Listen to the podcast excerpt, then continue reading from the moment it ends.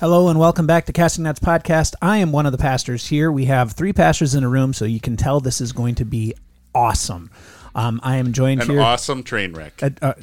Awesome something. So I'm joined here, as you can tell, with Pastor Rudot, who is here, always a cohort in crime. We are joined also with the Department Head of Theology, as well as Campus Pastor of MLHS, Pastor Rick Krahn. Manitowoc Lutheran High School. I should probably say that because in acronyms people don't understand. Pastor Rick Krahn, who has, by the way, one of the most amazing shirts on today. If you remember Oregon Trail, which some of you may if you are old enough, but he has a shirt that says he has died from dysentery. And that is just the theme of the show today. We've died from dysentery. I don't know how else better to put it. Can thank my family for that one. Well, we are very appreciative that you're on the show with us today. Happy to be here. Awesome. Give us if you have to sum up your life, your ministry, your loves, your passions in one word, what would it be? Cluelessness. I don't know. I think he did it right there. Cluelessness. There you go. Yes. 20 years in ministry, married, 5 children, 2 still living at home, love what I do at Lutheran High, love being able to work with the kids. God is good. Amazing. We're going to talk more about his ministry, talk more about some of the things that he has done. But before we do that, we have an opportunity to just give you a little bit of a disclaimer. We are literally 3 pastors who are just downloading thoughts in our heads that are floating around. We are members of the Wisconsin Evangelical Lutheran Synod, but not everything we share might be in line with exactly the what is official. I would like to have this out here for the WELS or for our calling church bodies, but we will uphold the cross of Christ. We will do our very, very best to share with you how we live under that cross and in the blood of Christ. And if you don't like what we have to say, it's okay. Turn us off. Join in for the next show. If you have a question, a comment, or would like to give us encouragement, you can find us at our congregations, or you can... get us on email at castingnutspod@gmail.com. We'd love to hear from you, ask questions, discuss. And if you'd like to get a hold of Rick, you can just pop on in over at the high school in Manitowoc, and I'm sure he'll love to take 5 minutes and say, yep, I didn't mean anything that I said on that show. I'm a very nice person, and I'm still here. I did not die of dysentery. Not yet. So without further ado, let us wrap ourselves into the show, and we'll see where we go from here.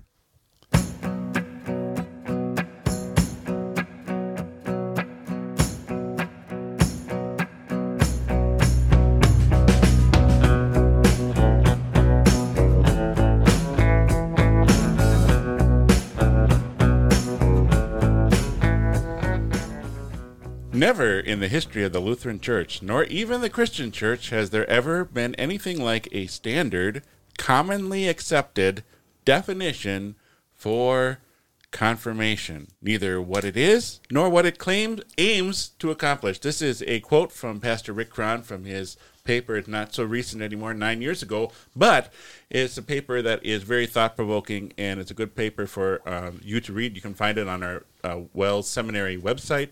Look on WLS.wells.net and look for essays, and you can find it. The paper is entitled Confirmation Form in Search of Function, and that really is our title for our podcast for today, as we're talking more about confirmation. We had a podcast. Our previous podcast was Confirmation Strikes Back with Mr. Brandon Steinbeck, and he talked about how the St. Mark's up in Green Bay is trying to integrate families more into the confirmation instruction than just the pastors. So, Rick, can you tell us more about what this means, form in search of function? It's the idea that confirmation It's not something that's mentioned in Scripture. It's something that we in the church constructed, which doesn't mean that it's bad by any stretch of the imagination. It's existed for nearly the entire length of the New Testament church, probably going back as early as 400, 500, 600 A.D. But in those 14 to 1600 years, we've never really gotten around to deciding what confirmation should be. We have this form, but we've not really settled on a function. So over the last 13 to 1500 years, there's been a bunch of different functions that people have assigned to confirmation, but there's no standard accepted, this is what confirmation is.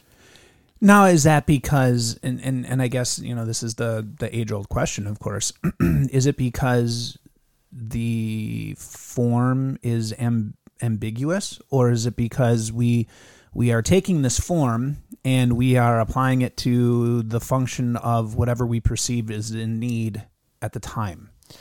I think it's a big part of that. It's also because it's not something that we're commanded in Scripture. It's not something where God gives us any real guidance on.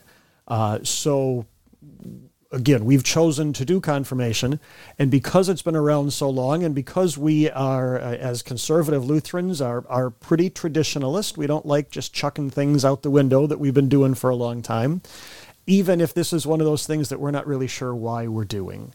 And I think that freedom that we have, God hasn't told us we have to do this, but we've been doing it for a long time, so we probably should keep doing it, we think, even if we're not really sure why we're doing or what we're doing. So just to clarify, when Scripture talk about teaching our youth, but not necessarily teaching our youth from 6th, 7th, and 8th grade, and the form of what we have, where it's a public instruction, pastors doing the instructing and that sort of thing, the rites behind it and things like that, right? Many of the things that we have come to associate with confirmation are commanded to us by Scripture. Instructing those who have been baptized, giving those who are preparing to commune proper instruction before they do that, growth in faith, instruction in the Word, all of these are very good things, and not only good things, but are given to us by Scripture to do. Doing all of that, as you said, 2 to 3 years, sitting with the pastor at the ages of 12 to 14, 6th, 7th, 8th grade, leading up to some grand ceremony after which you are admitted to the Lord's Supper. Yeah, that's all something that we've constructed. Well, and then you touched on it in your paper in kind of one of the appendix of your paper. The appendix B, but we also touched on it a little bit on our last podcast when we talked about confirmation striking back. the idea of confirmation becoming the gate upon which one is able to come forward for communion seems to be a point in contention. You make a really valid point in, like I said, the appendix of your paper, as well as one of the points that we kind of questioned on the last when we were talking about searching for this new way of doing catechesis. By coming forward to the Lord's Supper, you are making a confession of the faith that you believe. You're making the confession of this isn't just the vertical me and God. This is the fellowship I share with other believers who believe the same thing. So do I really know what I believe? So I mean, the need of catechesis before coming forward to communion kind of almost is implied with that fellowship, right? That you're receiving. Kind of. They can't see the movement of the hand. Well, I'm trying not to interrupt. It's a bad habit I have. You are 100% correct, but we do the same thing when we worship together. We do the same thing when we pray together. When we join together in the divine service, when we join together in prayer, we are confessing a faith. We are confessing a unity of faith. And what I think has happened over the years, and this is something that's mentioned in that appendix, is which I didn't entirely write. That came from a task force that Confirmation Ministry Task Force. Yeah, several longer ago than any of us care to remember. Go ahead. But when we pray with our children, we are expressing fellowship with them. When we join together as the body of Christ in worship, we are expressing a unity of faith and fellowship. We have no problem doing that with our fifth graders of our congregation. We have no problem doing that with our 5-year-old children. Yet for some reason, we have set up this higher bar when it comes to celebrating the Lord's Supper, as though you need to be able to confess all 6 chief parts of the Catechism before you can receive the Lord's Supper. That's not something that Scripture gives to us. Well, and I think in playing devil's advocate just for a little bit, and by all means, I'll just give you the okay. If you ever feel you need to interrupt me, just do so. That doesn't offend me at all. Well, then in that case, I probably will do the same to you. But playing devil's advocate here, you know. So okay, the concept that you are talking about is the unity of fellowship, and it is opposed to or anti, not opposed. It just set up to the juxtaposition of what the Missouri Synod had, which is called the levels of fellowship, where that we can join in certain levels of fellowship, and that each level is more in depth, and then you finally get to the full understanding. We would say no, there's a unity that is shared in what we do. But in one respect, I would say that is a misnomer, not incorrect, but a misnomer. When someone comes into worship, yes, they come into worship, and we are going to say, you know, we're making the assumption you understand something. Or when we ask to have a corporate prayer, we're saying, you know, we're making this assumption. When we say the creed. Or when we say the creed, we're making this assumption. Now, those are all true. And we're making the assumption of unity because you have come to worship with us. None of those carry. There's a harm that'll happen to you if you don't understand what's going on, like the Lord's Supper does. Whereas the Lord's Supper is very much contains this is for your benefit, but it also is for your ill. But that has nothing to do with fellowship. No, but it has everything to do with understanding. Yes, it does. So then what we need to do is we need to study what Scripture tells us. The Lord's Supper is not like baptism in that baptism, you come with nothing. Baptism, you cannot be prepared for. Right. God prepares you. Exactly. By giving you everything you need right there in the sacrament. The Lord's Supper, He asks us to come prepared. But what is that preparation? Scriptural preparation for the Lord's Supper, I would contend that bar is significantly lower than what we have historically made it. Scripture says you need to be able to recognize the body and blood of Christ. So, okay, there is some instruction. So that's second article. Yes. You need to be able to recognize you. You need to be able to examine yourself. Okay, so that would be commandments. Gospel. You don't need to be able, I would contend, you don't need to be able to recite all 10 commandments in order to be able to examine yourself. Well, if we do adult instruction, we don't ask them to memorize it, but that doesn't mean we don't teach the commandments. Correct. But that's still okay. So that's part 1 of catechism, commandments.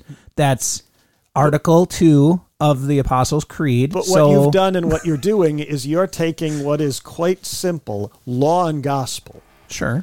And you're expanding it to, we need to spend 3 months studying the 10 commandments. Well, I don't spend 3 months studying the commandments with my adult instruction either. Do you with your children?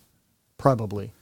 Well, that's because I was told to. I have to get them a grade for 3 years. Now we're sliding into another issue, which is the vast difference between what we do for our adult confirmands and our youth confirmands. But that's a separate issue. My contention is simply what Scripture gives us that you need to receive the Lord's Supper. And now maybe this is a little bit controversial. What Scripture tells us you need in order to receive the Lord's Supper. When they were this age, my children could have done that in 3rd grade. They recognized that they were sinners. They recognized that Christ is their Savior. They confessed faith in Christ as their Savior.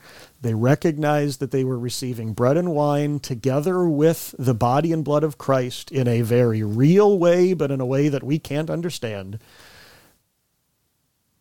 That's really all you need to receive the Lord's Supper. Well, and this comes back to the conversation that we had in the last episode dealing with confirmation. Is catechesis is this lifelong walk, and from what I'm hearing from you, which is very good because I agree.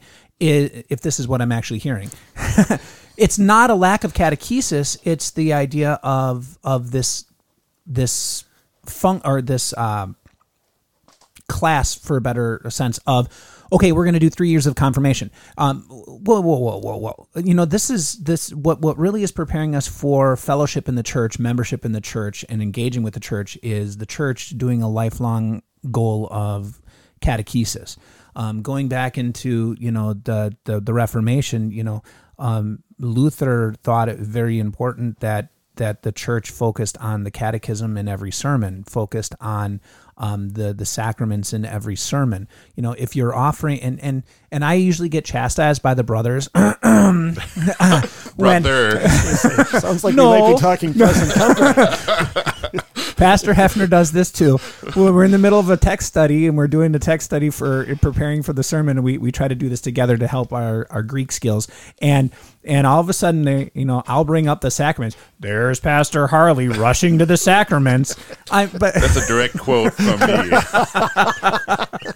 But isn't this part of it that the life of the church would be a daily catechesis, so that people are prepared to join in these fellowship things, so that they can receive the gifts? And I think we do a disservice to our congregations when we try to say, well, it's far more simple than that. You can't get any simpler than the Small Catechism. That is this. I mean, I'm not saying Luther is the end all to be all, but I mean, he loved kids and he made it as simple as possible. But again, now I'm going to say, what is the Small Catechism? Because if you're just talking about Luther's Small Catechism, you're talking Enchiridion. Right. You're talking not necessarily even the what does this means. Oh, I agree. All of those things. Absolutely. That's something you do not need the mental or spiritual maturity of even a 14-year-old to handle the Enchiridion. That could be taught to a kindergartner. And it should. I agreed. Amen. The simple Enchiridion could be taught to a kindergartner. Yes. That's not what we do in our 6th, 7th, and 8th grade confirmation class. No. We do not do just the simple Enchiridion. We do something significantly more adult, significantly more spiritually mature. And I would agree with you. And this is, I think, maybe where the point of the question comes in is we're looking, we have a form and we're looking for what is its function. I think we're both in agreement that the Enchiridion should be taught as soon as they are able to start comprehending language. Let's talk about the Ten Commandments, because that shows us our sin and our need for a Savior and how bad we are. And then also gives back to us, because of the waters of baptism, dear child, there's going to be times where you do this right. I mean, not perfectly, but because of that new life in Christ, you get to do this. And yes, let's talk about the Apostles' Creed. We say that in church every Sunday. Yes, let's say it together. The Lord's Prayer. I don't know how to pray. We pray the Lord's Prayer together. Those are good things. And the keys, forgiving one another. And simple ways. I'm sorry. And followed with, you're forgiven. Yes. But those are... I'm a firm believer in the Enchiridion should be taught in its very basic forms to our children, because that's the light that's part of leads us into the lifeblood of the church and the fellowship that we have. And I would not be surprised if this was something that you spoke about with. I haven't been able to listen to your conversation with Brandon Steinbeck, but I would not be surprised if this came up in that conversation. How fantastic would it be for you as parish pastors when before your confirmation class started in 6th or 7th grade, all of your students already had memorized the Enchiridion? Maybe not the what does this mean, but they could recite the three articles of the Apostles' Creed. They could recite all 10 commandments. They could recite the Lord's Prayer. They knew what the keys and confession was, because this is stuff they had been talking about at home for a long time.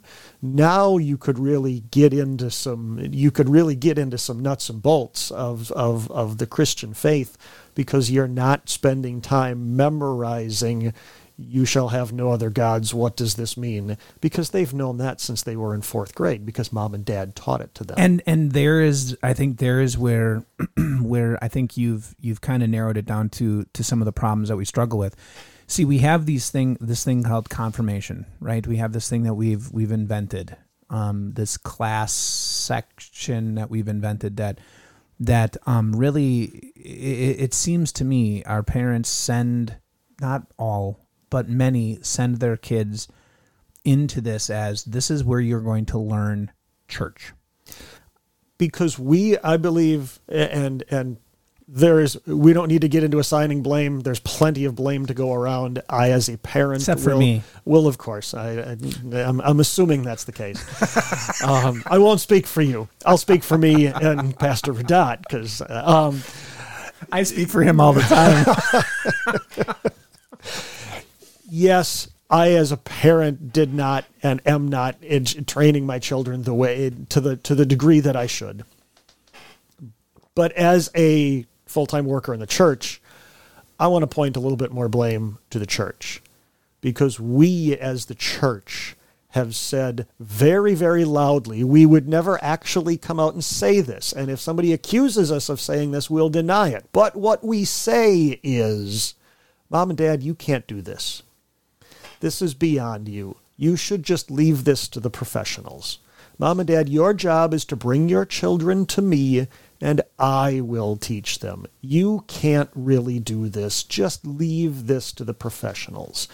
And I think what we're seeing is some of the results of that. We're seeing parents, many of whom want to do this, most of whom want to be good Christian moms and dads, but they don't know how, and they've been kind of given the impression that it's beyond them, that it's above them. And so their job becomes simply transportation. Drop the kids off at class, and we'll take it from there. And almost to the point, and I would say even almost to the point where I'm going to avoid the topic, because I don't want to give you a false information. They don't want to give their children a false information. Last thing I want to do is have my kids come into confirmation class and the pastor has to correct something that I taught them, because right. So I'll just teach them nothing. Right. And I think the pendulum has swung too far to the other side. I go back to, and I wish I would have done a little bit of, not knowing that I was going to bring it up, but a little bit of homework. And I remember Luther saying... That's good that you do homework before a podcast. I do sometimes. But Luther, I know in one area had brought up... Sorry, that's an inside joke. Luther in one area, and it was near the end of his life, had said that, he talked about all the books that he would preserve out of everything that he wrote, and the Catechism was one of them. And he had made mention, he says that that it should be the form, the focus of every sermon, of everything that is done in the church, until the people understand it. And he said, even on my deathbed, I still don't understand it. And he would speak often of he never grew beyond the Catechism. Right. He needed to relearn it every day.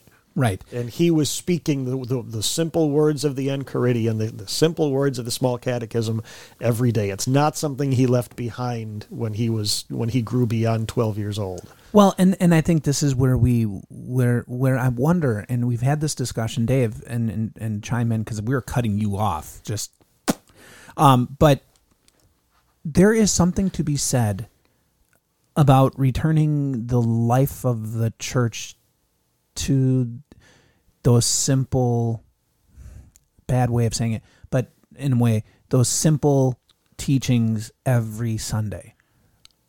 I was going to build on both of what you said. I remember when I was out in Montana teaching a bunch of ranchers, and I said, let's go through the Augsburg Confession. These are guys who, some of them never finished high school. And I said, let's go through the Augsburg Confession. And one of the ranchers is like, halfway through it, he said to me, this is basically what I learned in catechism. And you go, yeah, exactly. This is basically everything goes back to what you learned in the Small Catechism. Even when you're trying to parse through some highfalutin language and the scholarly way of talking and how they're precise, they're trying to talk about what does the Scripture say and what doesn't it say, what do we believe and what don't we believe. It goes back to what they learned in their catechism. Well, and I wonder if some of this instruction, and Rick, you had made mention that you let's blame the church, and I agree. I think a lot of onus does fall onto the church, where we have to own our inadequacies, and we could cast the blame and say it's because pastors want to feel or make other people feel as if we're earning our keep and whatever the case may be. Yep. But I think some of it is also just the simple fact that we as people think we should be moving on to something else. Yes. So we just got out of a conversation dealing with we've been dealing with the digitized church and things, and one of the comments in there is we were talking about sermons, and they said, well, we always do a sermon series. And I'm not opposed to sermon series, but it's like we're always moving on to something else instead of saying, every Sunday my parishioners, because every text is going to deal with the law, and so they're going to need maybe go back to the Enchiridion and highlight a portion of that, or hey, guess what? 2 times a month, we're going to have communion. Guess what should be in the sermon twice, at least in that month, dealing with here, what did we receive, the body and blood and the power of Christ given to us in here. Going back to some of that. Are we actually talking about the catechism in the lectionary? That's my question. Because people always said, if you do the one-year lectionary, which I've done and I love, I have not yet actually gone through, but I just know that it doesn't always cover everything in the we go back and forth. We say, well, we're going to cover the catechism in our lectionaries, and then we go back to, well, we want to cover the scriptures in our lectionaries. We say we're preaching the catechism in the pulpit, but are we actually doing it? So that's why I appreciate a congregation that says we're going to do a series and be intentional and say we're going to make sure we get this doctrine talked about this year. And this doctrine talked about this year, and like I said, I'm not opposed to a series because I know that it's been in Lutheran history during the season of Lent. You take a portion of the catechism and you okay. So this Lent you're going to do baptism, and so you work on baptism throughout the Lenten series. Good practice. I like that practice actually. It's a kind of a neat thing. But I mean, I'm just saying moving away from, because I'm a lectionary preacher. I don't preach. I could preach a series. I don't preach series. I like preaching the lectionary. But the onus of the church to import that into the lection, not to import it, but to supply it in the lectionary, to say, even though I'm preaching the lectionary, and even though I'm preaching on such and such of a text in the lectionary series, the Enchiridion falls in there somewhere. Yes. Yeah, but how? To what degree is my question? Right. Are we actually? We say we're preaching the catechism, but are we actually doing it? And we think we are, but are we actually being intentional and saying we're going to teach this about the catechism this year? Or I'm looking at Series B. I know they're going to hit on these points of the catechism. I don't think there's no information out there that I have seen that actually looks at our catechism and intentionally inserts it into the.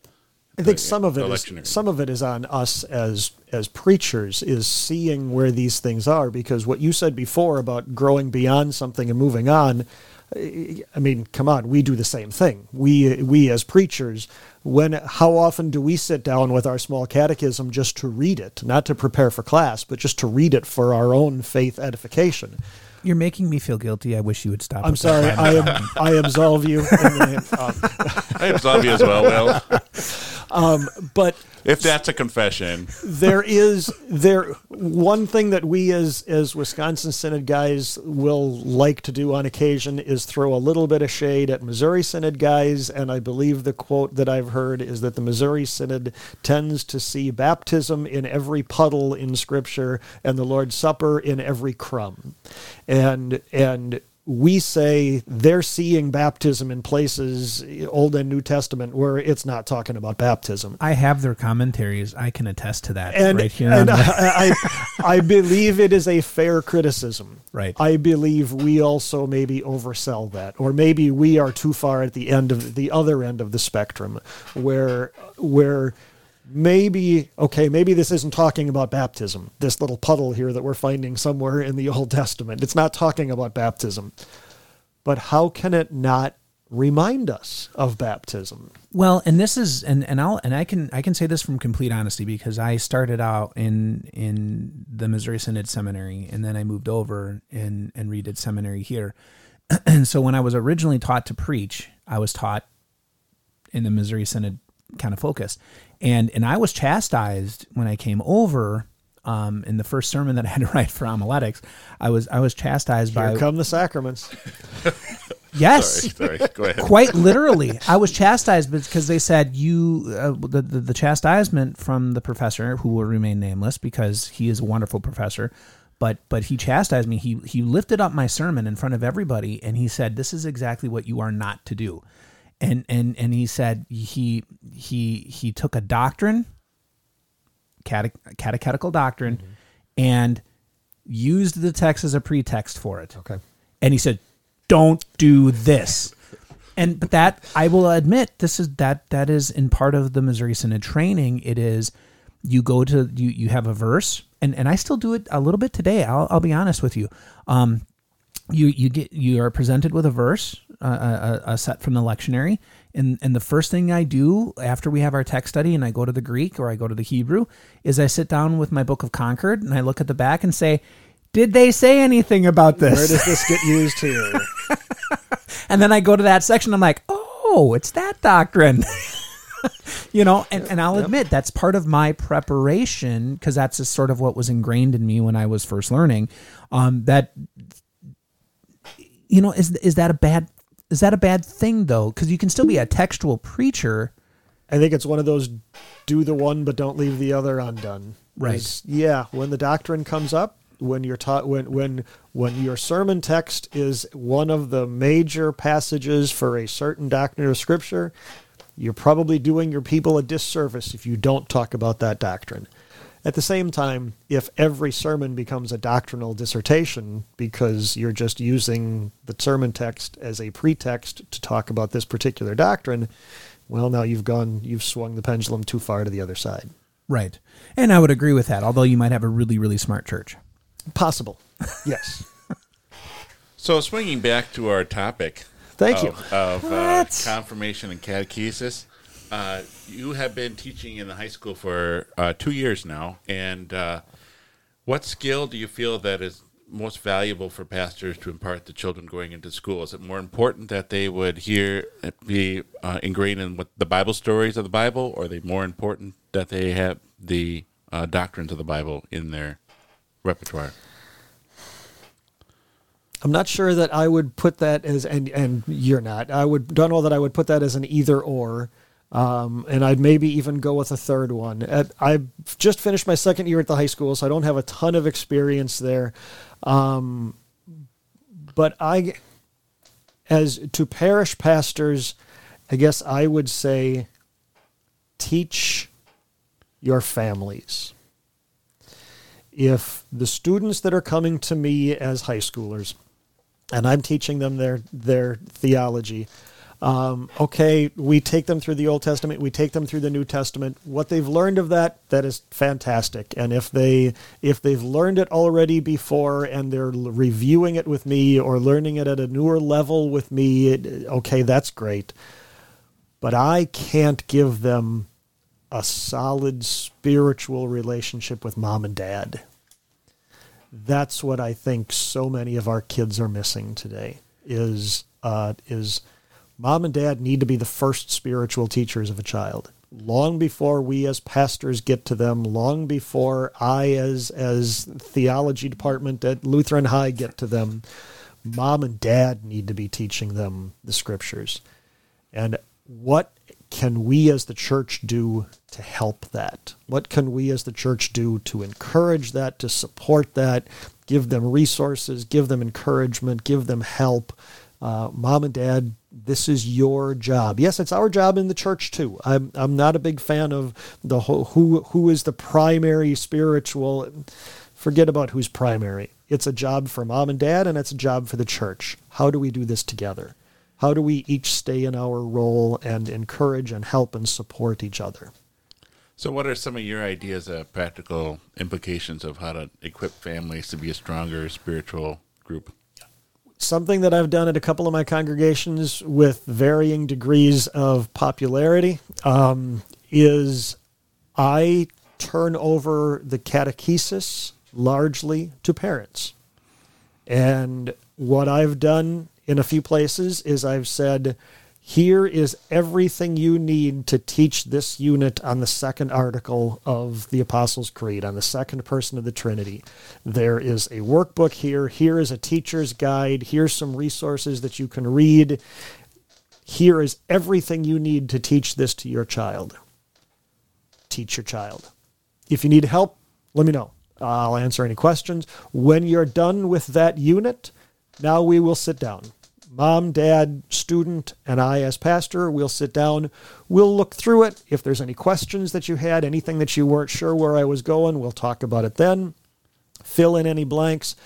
And when we're all satisfied that we've finished this unit, I'll give you the packet for the next unit.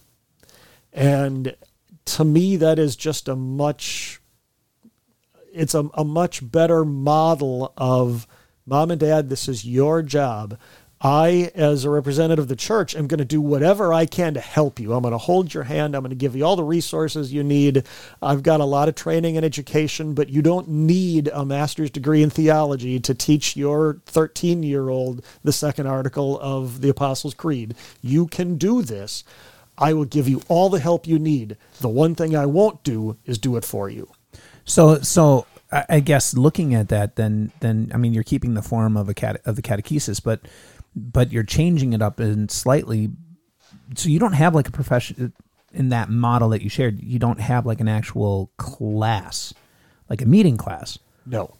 Okay, so in Dave's church, that would work. I could see that working.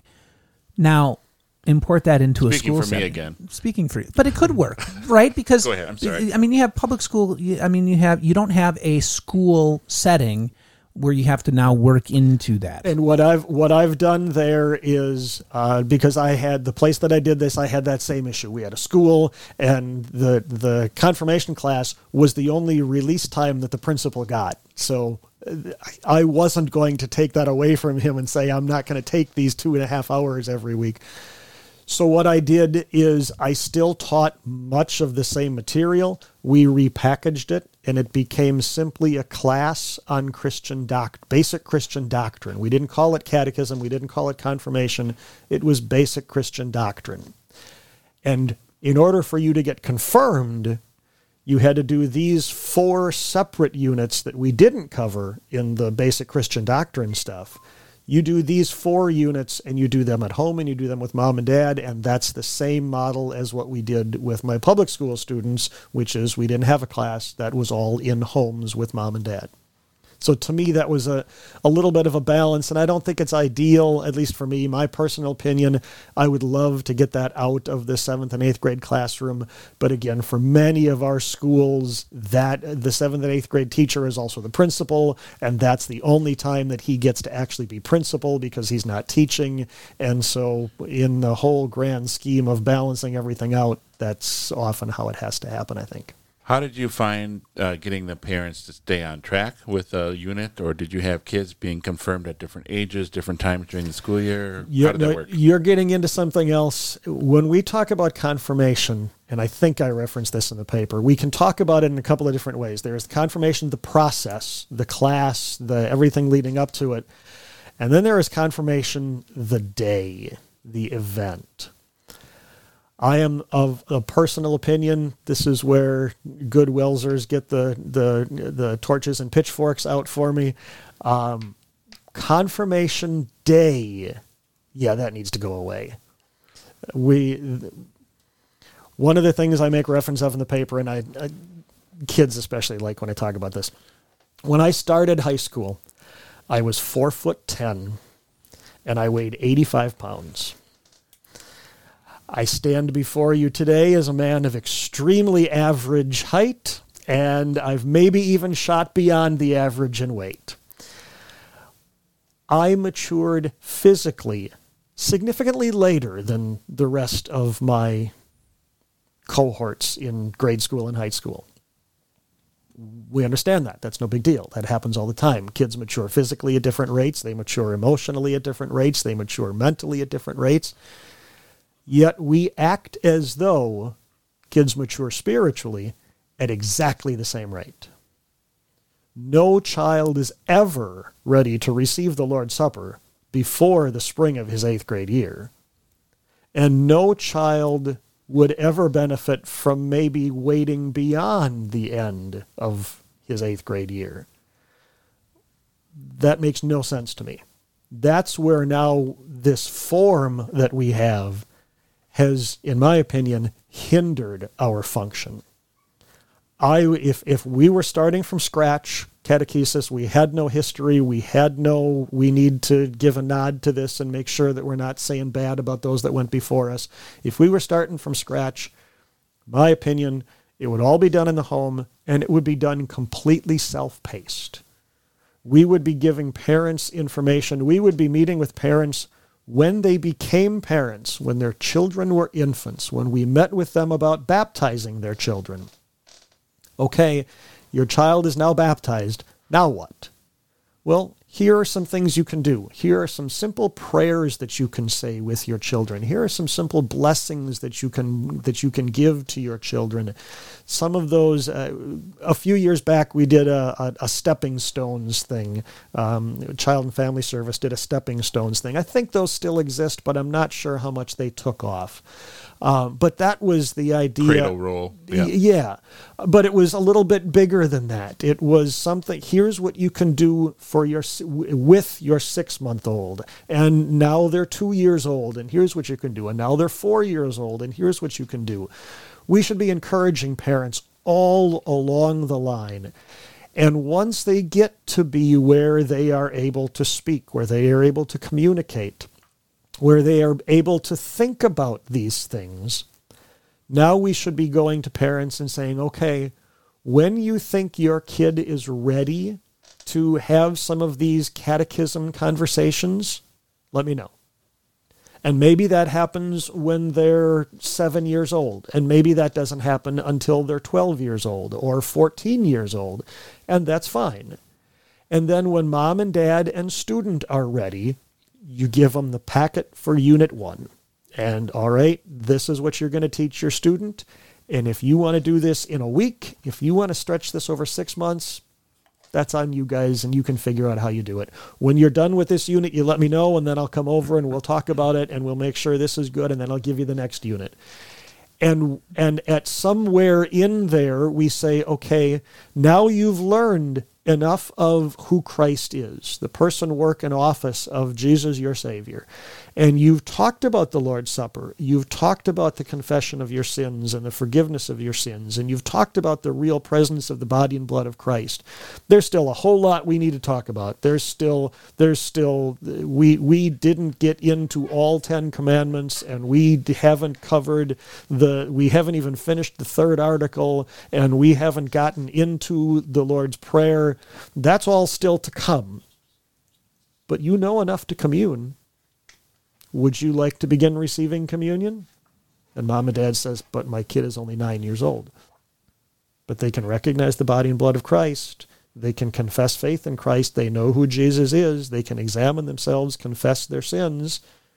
They meet the spiritual requirements, as much as I hate talking in law terms about a gospel function, but they meet the scriptural requirements for the Lord's Supper.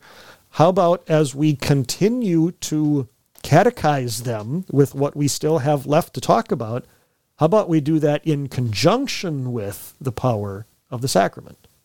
Rather than using the sacrament as some carrot at the end of this that we're using to say, someday you may, when you finish all of this, this is the glorious event that you will have waiting for you.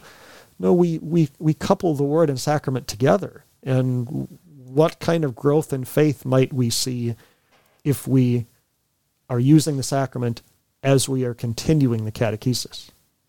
So that brings up, I guess, two questions in my mind. The first is that the catechesis training could possibly be less than what it is now. So in some churches, it's 2 years. Some churches, I think it could also be more than what it is now. Right. It could be either way. So, I mean, right now we do, like I said, some do 2, some do 3. But it could be that, you know, a parent could say, well, we think they're ready. They ran through it. We did it in 6 months and they're done. Which I'm not necessarily opposed to, because we kind of do that with our adult Bible study, our adult Bible information, where we say, okay, 10 to 18 weeks. And there's no memorization. So, I mean, there's, you know, there I think there's some thoughts that come to my head is, I mean, you're really, you know, is this really an overhaul of what the form currently is, or that I should say the standard is, that really what we're discussing is less function, as in what is the purpose of, but more of a complete overhaul of the form, because the function, what we're saying, is instruction. The function is instruction. And so we're saying we're gotta to facilitate the function of instruction, we have to overhaul the form. And that would be my main contention, is we have this form that largely grew, to say it grew out of Roman Catholicism, it was starting even before there was a Roman Catholicism. But then it's been filtered through Roman Catholicism and pietism and rationalism, and we've got this thing where we have this big, huge, dedicated church service in the spring of 14-year-olds' lives, where we put a white gown on them and put a flower on them, and we take kids that have been in church twice in the last 9 months and we pat them on the back and say, good job, way to go, you've made your vows and you've made your... I believe all of that is counterproductive. So in other words, you're saying that even though, you know, you might have these parents that say, I would like to lead my children through... I mean, would you say I'm not going to let them if they haven't been in church? I would say no, I wouldn't say at the start of the process, but when we got to that point and parents and students say, I think I'm ready to begin receiving the Lord's Supper. Now I have a natural opportunity as pastor to say, everything we've talked about here, what I see you talked about with at home, and what we've talked about as we've reviewed it here, yeah, I'd agree with you. I've just got one concern. I've only seen you in church once in the last 4 months. You say that you're ready to begin receiving the Lord's Supper, and I'd love to do that, but what's going on there? A Christian, a mature and maturing Christian wants to... I rejoiced with those who said to me, let us go to the house of the Lord. You clearly aren't rejoicing to go to the house of the Lord. What's going on? Let's talk about that. And then we'll talk about receiving the Lord's Supper, about taking that step. To me, it presents a natural opportunity to say, you are confessing a maturity to your faith, but I'm not seeing that in the action, in your life. Well, and then wouldn't I mean, devil's advocate again, wouldn't that be also then to say parents are and such a parent is ill-equipped to teach their child catechism because they themselves haven't been gathering. So, you know, I haven't seen them since their child was baptized. They come to me and say, I want my child to be confirmed. Well, in the paradigm that we want to form, you're responsible for that, but you're ill-equipped because you don't know. And how do you confront that? So as pastor, when I am giving them what they need in order to teach their children, they have to learn it themselves first. But I mean, is that even one of those things where you can say, I can give you what you need so you can teach your child, when no, you the very thing you need, you cut it yourself off of. I mean, essentially, what I'm seeing, and this is me. Maybe, this is really a question, but I'm also playing devil's advocate here.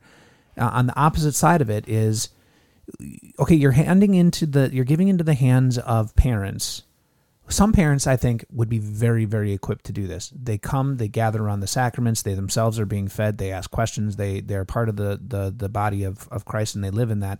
And I would say, yes, let's go. We're partners in this, let's do it.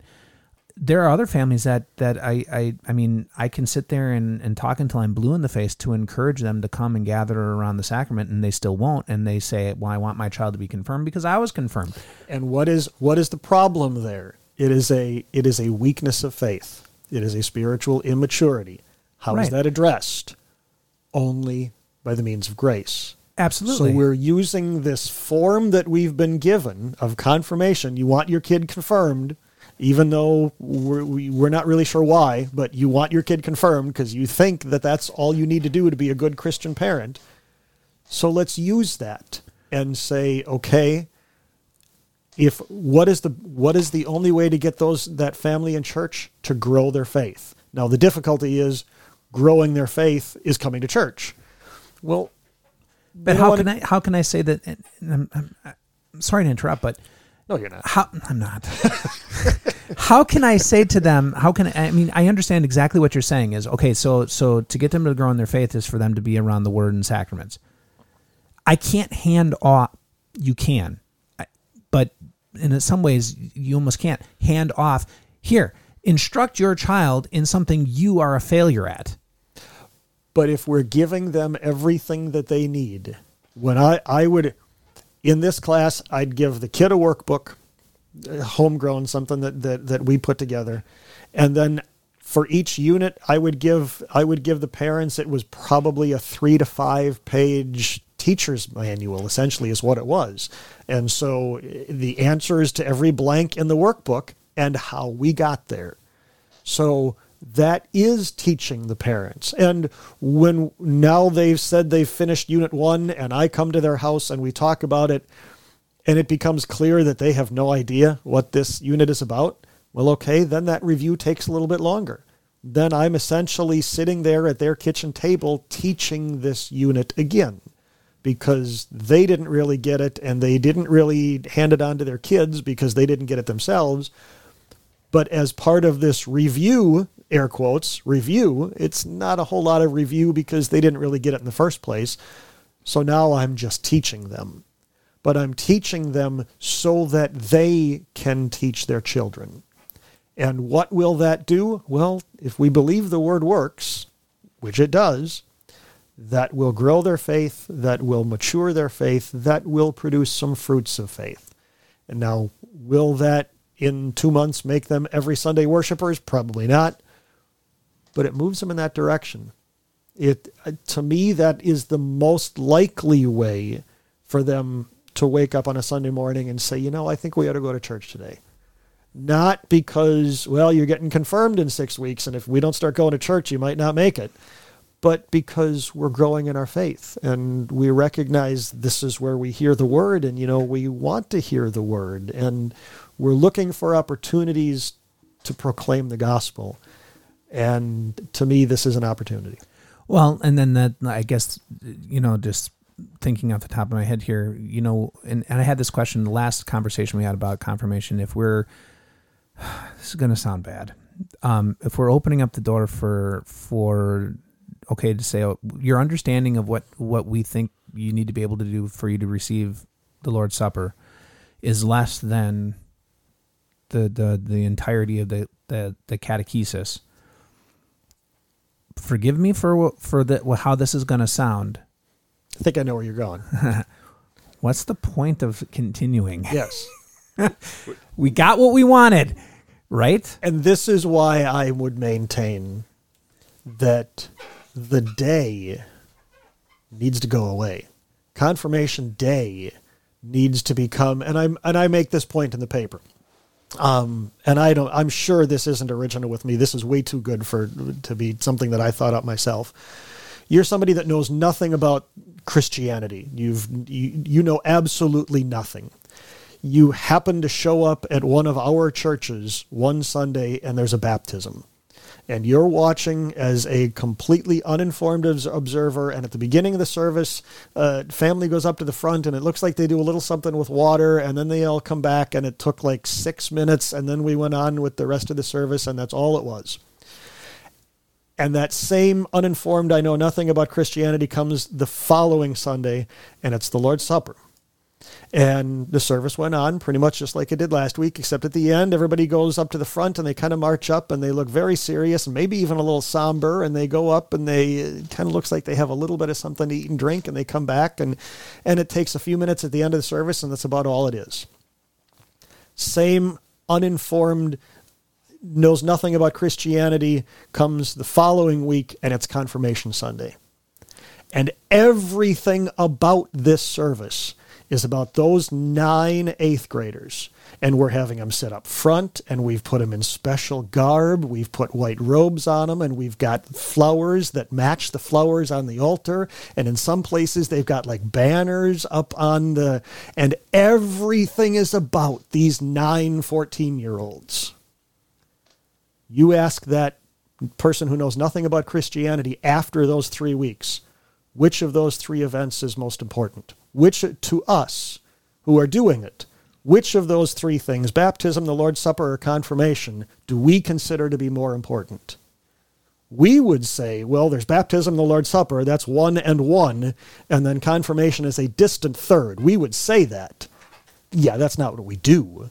Right. In practice, confirmation clearly is the most important thing that we've done, and these other things that we do are, yeah, that needs to stop. That needs to... We need to make, and we recognize this with our adults. What do we do when an adult confirmand finishes the Bible information course and is ready to confess their faith and join with us in fellowship? We have a regular service, and at some point before or after the prayer of the church, they come forward and we ask them a few questions, and they publicly answer them, and they publicly confess their faith, their unity of faith with us, and we shake their hand and say, thank you, welcome, and we move on with the rest of the service. Why do we do that with our adults and not with our kids? And I would say that there's definitely a discrepancy between and there's a discrepancy between form and function when it comes to our adults and our children. And sometimes I think it's because we I really don't know. I don't know if I can answer the why, other than I know for the school aspect, we've got to fill time. Why the why is, and because of how we got here, because back when confirmation started, way back in the day, it was a completion of baptism.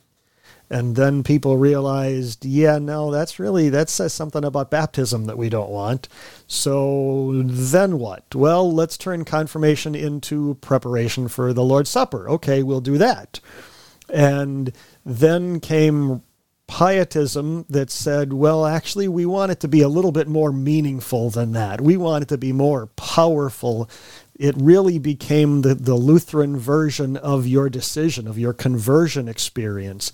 And an 8-year-old isn't going to be able to handle that. So it needs to be probably 12, somewhere in that area. And pietism was quickly followed by rationalism that moved from the heart to the head and said, we need to be training these children to be able to confess all of the truths of Scripture and to be able to combat any opposition that they face. And a 12-year-old can't do that, so we want to hang on to these kids as long as we possibly can. How long can we hold on to them? How long can we hold off on this? Let's wait until the very, very end of their formal education, which at the time of rationalism was 8th grade. And school was done by Easter, because after that came planting. So when was confirmation? Well, you're not going to do it on Easter because that kind of blows up Easter. So we'll just do it the Sunday right before Easter. Many of our congregations still have confirmation on Palm Sunday. I was confirmed on Palm Sunday in my home congregation. And that's why.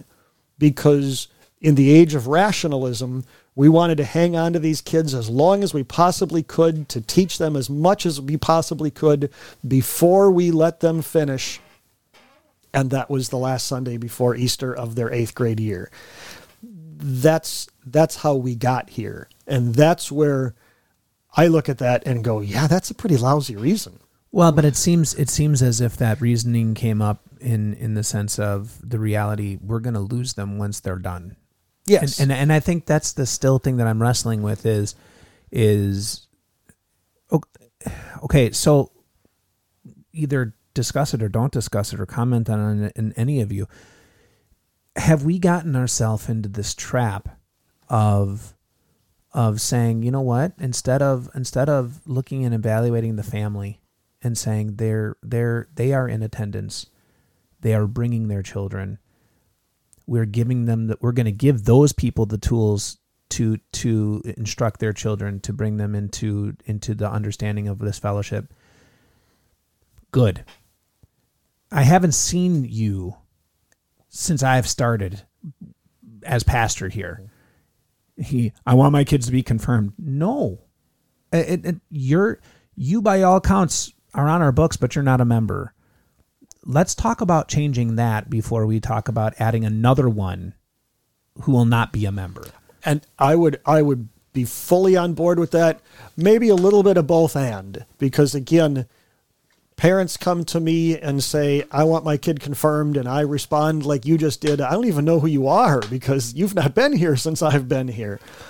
So, okay, we'll start the process, but recognize this is a problem. This can't continue. This is something that we're going to have to now. It's not going to get fixed overnight, and that's okay, because we're not talking about laws. We're not talking about you have to come to church more than half the time before you will confirm you. We're not going to set up laws. But do you recognize that this is an issue? I mean, you're saying this about your kids, that you want your kids to get confirmed, you want your kids to commune, but when's the last time you communed? Yeah, because you've not been here. Yeah. Let's talk about that. And to me, if we lessen the day and say and make confirmation about simply beginning to receive the Lord's Supper, then that presents us an opportunity when mom and dad comes to us as pastor and say, here, I present to you little Johnny, and I think he's ready to begin talking about receiving the Lord's Supper. You can say, great, thanks for coming to me. Let's talk about this. Issue one, who are you? Because you've not really been in church. I don't really even know who you are. Don't you think that's kind of where we need to start? If we're talking about preparation for the Lord's Supper, yeah, well, let's start there. And that brings up that discussion of membership, right? And this idea of, baptized member, communicant member. Yeah, you can't see it, but a shudder just went down my spine. It's in its paper. Right. It is in the paper, and that brings up the idea of membership and to say, okay, and Dave and I, we've talked about this where in all actuality, and our other host who is taking a hiatus right now, we used to say that, the membership role of the church is not the book of life. But maybe we as pastors and as a congregation need to take a step back and say, you know what, your name on a book doesn't make you a member. Your, for lack of a better way of saying it, your butt in the pew makes you a member. We have a church of 360 people. No, you don't. You have a church of 160 people because those are the people who show up. And in the paper I talk about communicant membership is something that just, to me, is fingernails on a chalkboard, because even when we as pastors talk, we often will throw out that communicant membership as though those are like the real members. And then so the 9-year-olds aren't actual members of my congregation. They're somehow second class members, or they're not really. These are the souls that God has placed before me. And that's all our membership role ought to be, is these are the souls that God has called me to serve. Some of them I see every week. Some of them I haven't even met yet. But these are the 349 souls that God has called me to serve. But now I'm going to play devil's advocate again, because this is really fun. Have you really been called to serve the 349? Rick is smiling, so we're okay.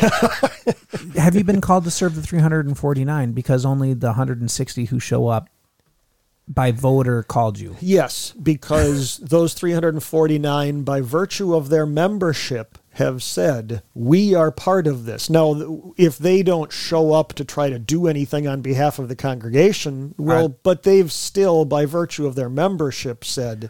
Well, and that brings up the wider scope of, and that's what I'm saying, it brings up the wider scope of membership, and maybe it's for a different conversation because it's not necessarily linked with the confirmation, but the idea of you know, my dad used to say it, okay, if you want to be a member of the gun club, there's certain things you have to do in the gun club. Mm-hmm. You can't just say, I'm going to be a member of the gun club. Mm-hmm. No, you I use this, and I know I stole this from somebody. I use this illustration all the time. If you're on a bowling league, and you bowl every Sunday evening, and you don't show up for 3 consecutive Sundays, if nobody from your bowling team calls you, what do you assume? They don't miss me. They don't care. I agree with you wholeheartedly. Okay, and yet when it comes to something far more important than bowling, how long do we let people go before we give them a simple phone call? In most congregations, it's like 6 months before you show up on. And then it's almost like we're apologizing for reaching out to somebody that hasn't been in church for 6 months. I've always been a strong proponent of, if somebody's not in church for 2 or 3 weeks, they need a phone call, and not a, hey, you need to get your rear end in church because, no, it's, hey, we missed you. What's going on? It's been a couple of weeks. Is everything okay?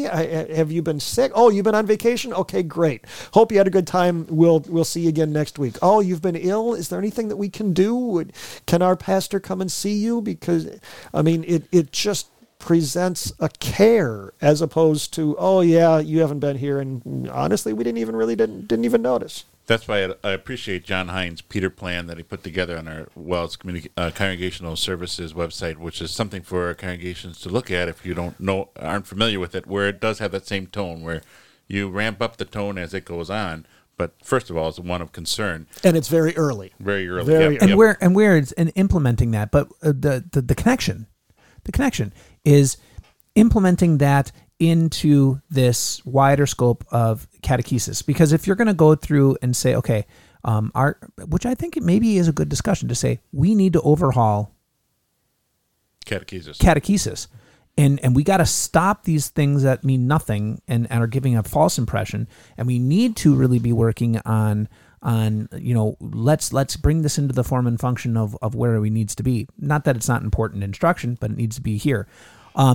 We need to be following through with the other half of saying, okay, you know what? It's not just getting people instructed, getting their name on a book, and then forgetting about them. But this is, I haven't seen you in a while. You know, as we're working on this, I'm encouraging you to see you more often, so that you're a part of what we are doing becomes a natural part of your life.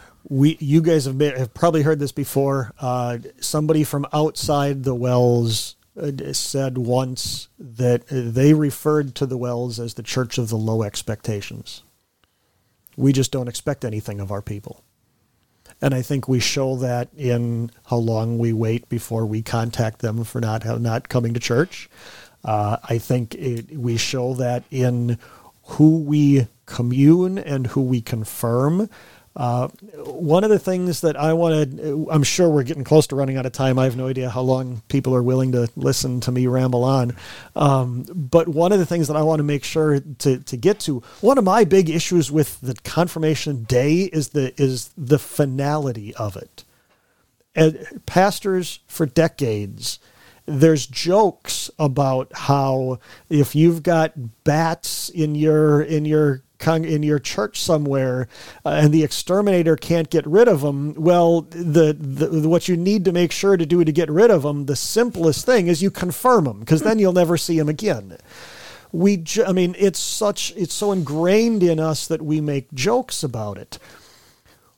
We complain about we don't see people after confirmation. Well, it's no wonder. Everything about that day screams finality. We talk until we're blue in the face. This doesn't mean you're done. This is only the beginning of your instruction, not the end of your instruction. This is not everything. This is not the end.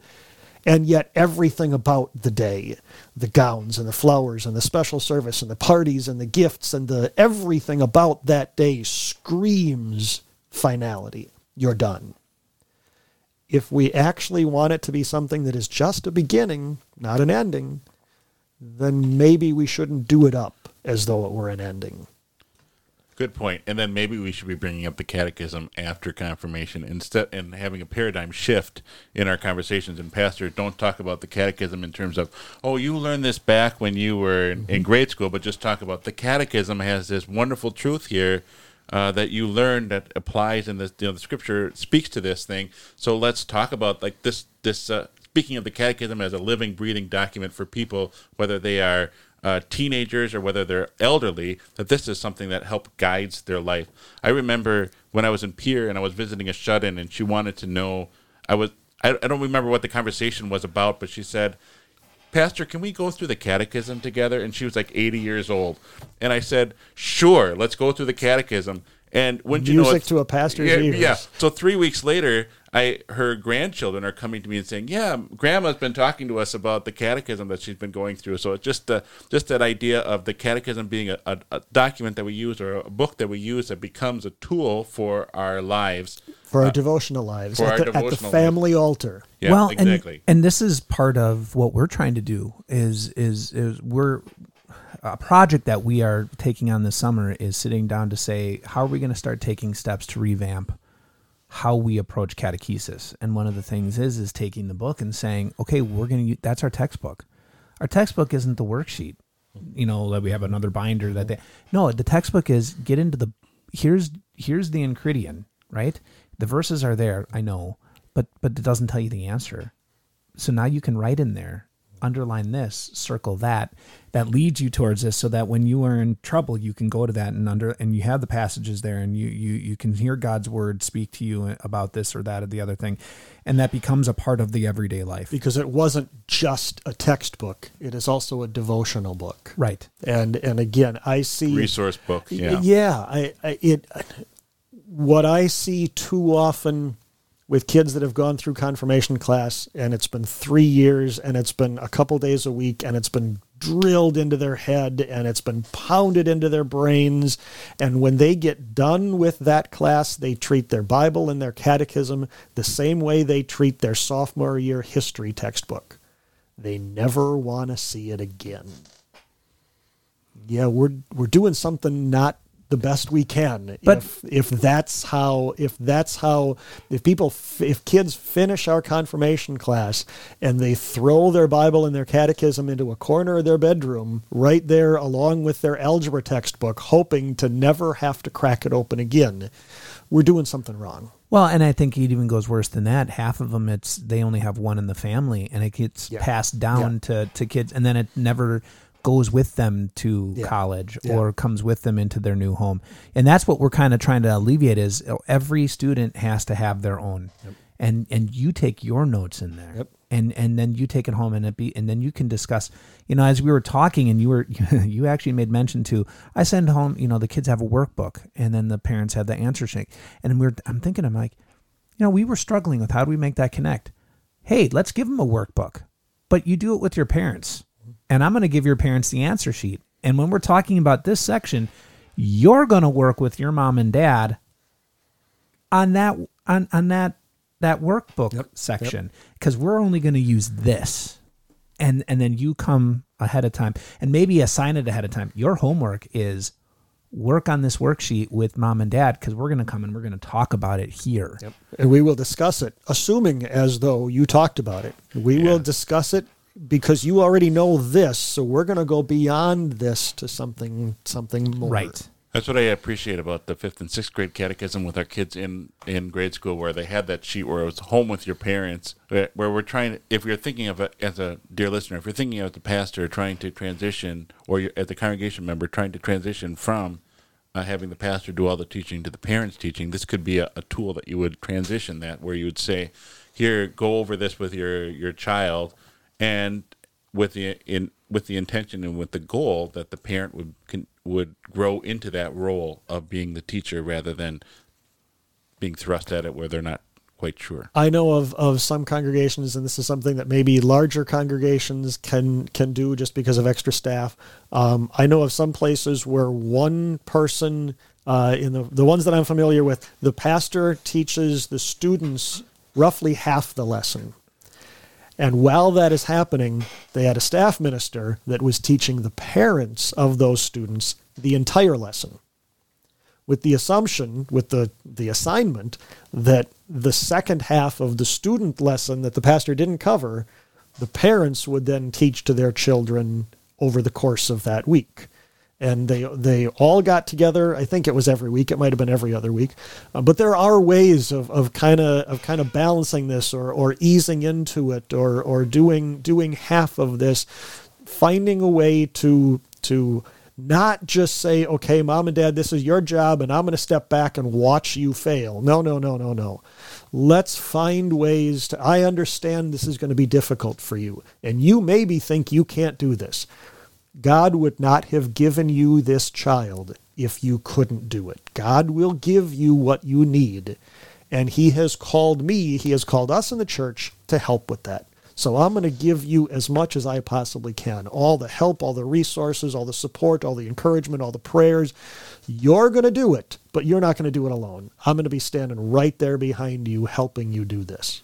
Right, which would then, like I said, come with that idea of, you know, they go home, they work on the worksheet, they come back, mom and dad had a question about, we didn't understand. Let's talk about that. That's a great thing to talk about. Or mom said this, and she kind of got it, but you can. And I see why she said that. Yeah. And you see why she said that? But okay, Let's look at what the Bible says. It's maybe 90% of that. It was just a couple degrees off. Right. I could totally see where that would be a huge stepping stone. I mean, you can't make wide sweeping changes, but it could be a huge stepping stone towards we're going to work our way down this change in form. Because the function is we want to make lifelong learners of the catechism. We want to make lifelong learners of God's grace. We want to continue gathering, which is something we see, like you said, the cutoff confirmation. They go on to high school. You never see them again, or very, very rarely. Rick, you were talking about the ideal congregation and ideal instruction and having a confirmation or the confirmation rite be toned down and just part of halfway through. So once the catechesis is finished, what do you see how the church can help with the ongoing catechesis of your teens and young adults? That's a good question that I'm not sure I've got a great answer to, but I think if we return the study of Scripture to the home, that already becomes a big part of the answer to that. If we don't just teach our students the Bible and the stories and the doctrines, but maybe more than that, we teach them how to read the Bible and how to grow in their faith, then that gives them the tools to continue to do this. I mean, it's give a man a fish versus teach a man to fish. They've now got the tools to continue to do this, and because, well, we've given them the tools, we've also done it with them. We've also taught them the word and the stories and the doctrines, and so that has grown their faith, and the Spirit produces fruits, and the fruits of that faith is that they will want to continue to do that. And yeah, there'll be sin, and it won't happen every time, and it won't happen all the time, but to me, that's the answer is teach them how to. I get some kids coming to my high school classes that don't know how to read their Bibles. They may know the doctrine. They may know many of the stories, but they don't know how to read their Bibles. They don't know how to read it, and something as simple as Luther's famous 4 strands or 4 questions. What is God trying to teach me in this account that I'm reading? What does this lead me to thank God for? What does this lead me to confess? And what does this lead me to pray for? Something as simple as that. every Christian can do. And you do that as you're reading through your Bible, and that is growth in faith daily.